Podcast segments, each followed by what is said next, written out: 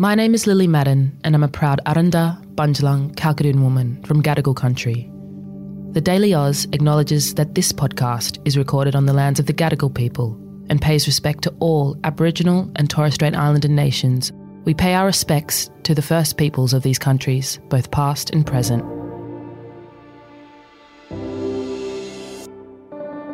Good morning and welcome to the Daily Oz. It's Wednesday, the 12th of April. I'm Zara. I'm Sam. The federal government is banning TikTok from all government devices. It follows an extensive review into the social media app by the Home Affairs Department with security concerns raised over the app. Concerns that user data could be accessed by the Chinese Communist Party. So, what's caused the ban and what does it mean for the future of the app here in Australia? We're going to let you know in the deep dive, but first, Sam, the headlines. Julian Leeser resigned as the Shadow Minister for Indigenous Australians and Shadow Attorney General yesterday. His decision was due to the Liberal Party's opposition to a constitutionally enshrined Indigenous voice to Parliament, with Leeser saying he was in a different position to a majority of his party room. The voice is not about special privileges. It is about recognising that Indigenous Australians are our brothers and sisters, and we have left them behind in our shared national project.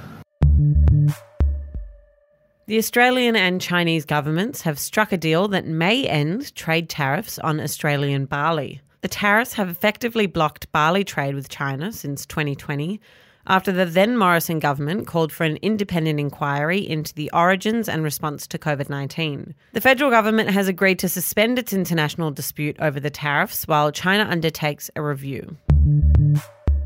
The hackers responsible for last month's data breach of Latitude Financial Services have issued a ransom demand. Details from approximately 14 million customers were stolen in the breach, which Latitude said originated from one of its major trading partners. Latitude has already said it won't pay the ransom, saying there's no guarantee that doing so would result in a positive outcome for customers. And the good news five new tree frog species have been found by an Australian scientist in Papua New Guinea. The frogs are from the wet mountain forest areas in the central mountain range of PNG and were collected over a 30 year period. They include one that actually camouflages with bird droppings. There you go, Sam. Researchers said this study will support conservation efforts. Last week, the federal government announced that TikTok would be banned from all federal government devices. The Victorian and New South Wales governments have also said that they will be banning the app on their devices. This is just the latest in a wave of bans around the world, with countries like Canada, the US, UK, and New Zealand already having these kinds of restrictions in place. It sucks, Zara, because I was just starting to like our TikTok producer, Chloe. she was really starting to grow on me. And um, nah, don't worry, Chloe. Your time on the TDA TikTok is far from over. Chloe, if you're listening to us, your job is safe. This ban by the federal government doesn't mean that they're going to ban TikTok Australia wide. It only applies to devices that are issued by Commonwealth departments and agencies. So, if your phone has been given to you by your work, which is either a federal government agency or department, you're not allowed to have TikTok on that specific device, though what you do on your own personal device is up to you. That's a huge relief, especially for the uh, TikTok diehards amongst us. Now, this order came from the Attorney General, Mark Dreyfus. Mm. What was his reasoning? Well, what it all comes down to is concerns over security and foreign interference. In a statement, the AG Mark Dreyfus said that he made his choice after receiving advice from intelligence and security agencies. It's understood that he was also informed by a review into foreign interference through social media applications, but that hasn't been publicly released yet, so we don't know what else is in it. But we do know that it helped to inform this decision. Okay, so not much concrete information there, but from what we know already, why would TikTok be a potential security and foreign interference risk? Well, I think before I answer that, it's a good thing to say that a lot of us feel like sacrificing some level of privacy and data is one of the prices that we pay to be on social media. But what makes TikTok perceived as a higher risk, especially to the government, is that it's owned by a Chinese company called ByteDance. In 2017, China's national intelligence law came into effect, which meant that organizations in China have to cooperate with state intelligence agencies. So, in other words, under law, ByteDance could potentially have to share TikTok's user data with the Chinese government. TikTok has always been adamant, and still to this day remain adamant, that they don't share Australian user data with the Chinese government. Lee Hunter, who's the boss of TikTok Australia, has also said he's extremely disappointed by the ban of TikTok on Commonwealth devices, and he's labelled it as driven by politics and not by fact. This is Hunter speaking to 60 Minutes last month. I do think TikTok is being unfairly targeted. I think a lot of the time we're dealing with accusations, misinformation, a lot of political theatre, frankly, and I don't think it's based on evidence. Now, it's hard to know for sure because, as I said, the Attorney General hasn't exactly spelled it out, but it is possible that one of the concerns around TikTok on the devices of government officials is that other information on their phones could actually put them at risk. So, either as a blackmail target or to profile people's movements and habits for potential espionage. One of the things that I learned while researching this topic was that gay dating app Grindr also used to be owned by a Chinese company. Did you know that? No, I didn't know that. Neither did I. So Grindr was bought out in 2016 by a Chinese company called Beijing Kunlun Tech, which the US perceived as a risk to their national security.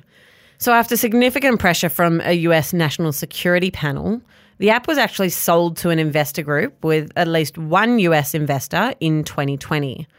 While the National Security Panel didn't give too much information surrounding their concerns, there was speculation at the time about the highly sensitive nature of the information that was provided on Grindr, which is, as I said, a dating app, so would have deeply personal information, and the security risk it could pose. If we go back to the case of TikTok, though, both US President Joe Biden and former US President and future potential President Donald Trump have tried to reach a similar outcome and to get TikTok to sell to a North American company. That conversation seems to have stalled, though, and in the meantime, legislation's been introduced to potentially ban TikTok in the US altogether. And I am on TikTok, and a couple of weeks ago, I saw all these goodbye videos of like famous TikTokers waving goodbye and crying, and it was because they thought that TikTok was going to shut down the next day. And was that in time with the congressional committee hearing where lawmakers questioned TikTok CEO? It was. So every second video was someone crying, and then interspersed with that was TikTok CEO Shou Zi Chew appearing, as you said, in the US Congress. That was part of a committee hearing that was looking into how to safeguard American data privacy and to protect children from online harms. Throughout his appearance, Chew asserted that ByteDance, which, as I said, was TikTok's parent company, is not an agent of China, and that in particular, US data is safe on the app. Our approach has never been to dismiss or trivialize any of these concerns. We have addressed them with real action. Now, that's what we've been doing for the last two years building what amounts to a firewall that seals off protected US user data from unauthorized foreign access. The bottom line is this American data stored on American soil by an American company, overseen by American personnel. So, as part of these sort of negotiations about what happens to TikTok's future, the company has pledged to relocate US user data to servers that are based locally in the US to mitigate fears as such that the Chinese government has access to data that's stored in servers in China. The Fin here in Australia is reporting that the Australian government is considering a similar project to bring Aussie data to servers here locally as part of a national data security action plan. So, Zara, in light of everything that we've talked about today, mm-hmm. there's security fears around the world and the Commonwealth bans now in Australia. Are Australian politicians actually leaving the app? Well, that was my question. And we reached out to a bunch of different pollies because there are a lot of politicians on TikTok. I mean, if you think about it, it is like the preeminent way to reach the young audience, hmm. especially mm. those kind of 18 to 24s that are really hard to engage. Some of the people who told us they plan to stay on the app included Federal Minister for the Environment and Water, that's Tanya Plibersek, Labor backbencher Julian Hill, who was one of the early adopters of the app, and South Australian Premier Peter Malinauskas. Just to clarify, though, these politicians can continue to have TikTok on their personal phones. They just can't be doing anything on their government phones. Victorian Premier Dan Andrews has said he plans to delete his account, and new New South Wales Premier Chris Minns has already deleted his. he was very, very prominent on TikTok throughout the election. So that was interesting to see. As far as any further bans in Australia go, well, we haven't had any indication from the government that a more widespread ban is on the card for people like you and me. Though it is something that the opposition seems, I'd say, open to. Shadow Cybersecurity Minister James Paterson said that putting a ban on the table could make TikTok more willing to negotiate. I think that that's interesting when we consider how the government and big tech in the past have negotiated when Facebook took news off its platform entirely, uh, and whether those sorts of negotiations break down or actually lead to a better outcome. So, speaking to you, Zara, as Zara, the business owner now, do you think the Daily Oz should keep its TikTok? I think it'll be interesting to read uh, the reviews and the advice that Mark Dreyfus, the Attorney General, received, because again, we haven't actually seen that. So a lot of what we're hearing about data sharing and so on is actually hearsay right now. That said, I think for us as a business who tries to meet young people where they're at, TikTok is undeniably where young Australians are. Um, I spend a lot of time on there. And on you're the not app. even young. Thank you so much, Sam. really needed that today. I'm not young, but our friends who deserve to and want to be engaging in the news are. And if we are trying to put news in front of them when they're on their social travels, at this point, I think that that should include TikTok, where a lot of that 18 to 24 demographic are. And there is a lot of misinformation on that app. And so I think that if we can fill that vacuum with factual, uh, information based reporting, then that is a good thing to be doing. But I mean, these things change on a daily basis and it's difficult to know what the future holds. I know this isn't the last time we're going to be talking about TikTok on this podcast, and I know that a lot of you guys listening have a lot of questions as users of the app yourself. We don't have all the answers, particularly around cybersecurity and some of that kind of more technical side, but we are going to talk to a security expert. So let us know what questions you have, and we'll work on an episode for you.